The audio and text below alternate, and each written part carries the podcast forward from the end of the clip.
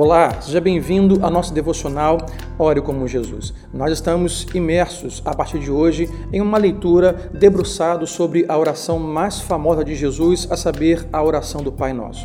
E hoje eu leio com você Mateus 6, do 9 ao 13, a oração que diz: Pai nosso que estás nos céus, santificado seja o teu nome, venha o teu reino, seja feita a tua vontade, assim na terra como no céu. Dá-nos hoje o nosso pão de cada dia. Perdoa as nossas dívidas, assim como perdoamos aos nossos devedores.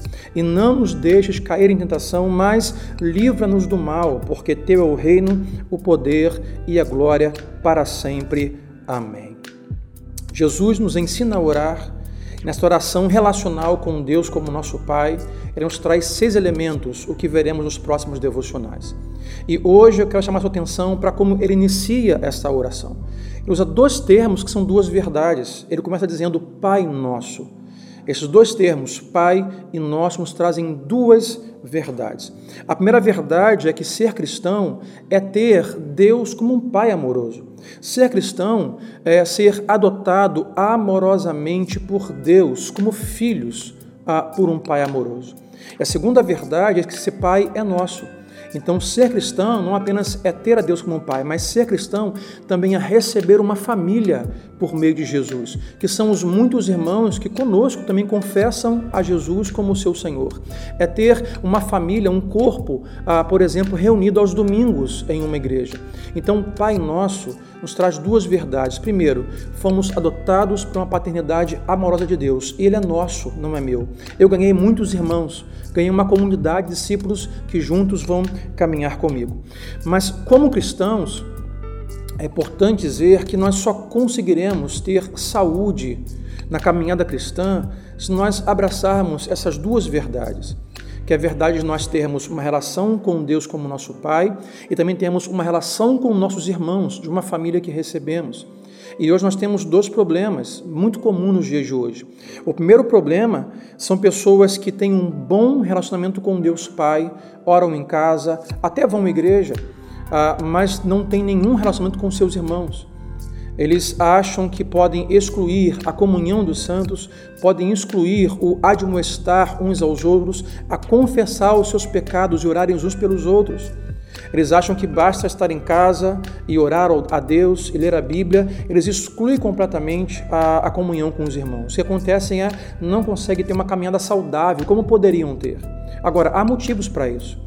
Há pessoas que se relacionam bem com Deus, mas não querem igreja, ou se vão à igreja, não querem se dar a conhecimento, nem querem conhecer ninguém, porque foram feridos, porque estão machucados, porque é, foram desiludidos ou frustrados por lideranças cristãs, pastores, e eu sou um deles. Lembrar você que todos os seus irmãos que você ganhou na fé são tão imperfeitos quanto os seus irmãos físicos, genéticos e biológicos. Os seus irmãos na fé, o seu pastor, o seu líder, seus irmãos da igreja, eles vão pecar contra você, eles vão errar, eles vão a, a, a pecar de uma forma geral, eles vão frustrar, quem sabe, a sua expectativa sobre a vida dele. Então, eu quero é, é, hoje aconselhar você, se você é essa pessoa que tem uma boa relação com Deus, mas nenhuma com seus irmãos, que você reveja, que você ore a Deus, que você perdoe, para que Deus cure suas feridas e você consiga ter uma vida cristã saudável em relação com o Pai, em relação com seus irmãos, que é o Pai nosso. Mas o segundo problema são pessoas que frequentam a igreja regularmente, não perdem um domingo, participam de ministérios, elas cantam, é, conversam no pátio, sabem comer cachorro quente, ou seja, tem uma boa relação com seus irmãos de fé, mas tem uma péssima relação com Deus como seu Pai.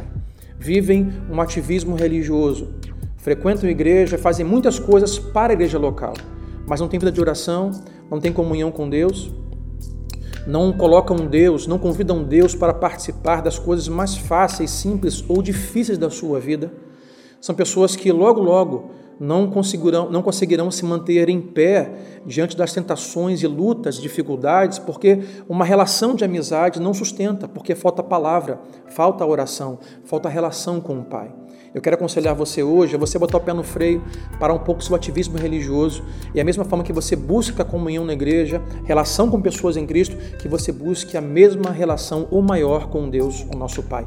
Pai nosso Ele é o nosso Pai, nos convida a essa relação, Ele é nosso, nos deu família, nos deu irmãos, nos deu, irmãos. Quer ter uma boa a, saúde espiritual cristã, busque se relacionar intimamente com Deus e busque relação com uma comunidade de fé, com uma igreja e com seus irmãos. Não se isole de Deus e não se isole dos seus irmãos. Para terminar, a pergunta que ecoa é: como está este equilíbrio na sua caminhada? Quem é você aqui?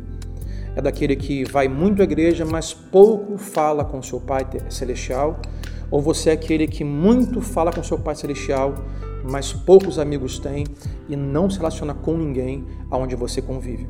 Que Deus traga cura para o seu coração, se for esse o caso, que Deus ilumine a sua mente, que Deus te ajude a uma caminhada cristã saudável. Assim eu espero que você faça, coloque isso em oração hoje aos pés de Jesus. Que Deus te abençoe. Até o nosso próximo devocional, se assim Ele quiser, em nome de Jesus.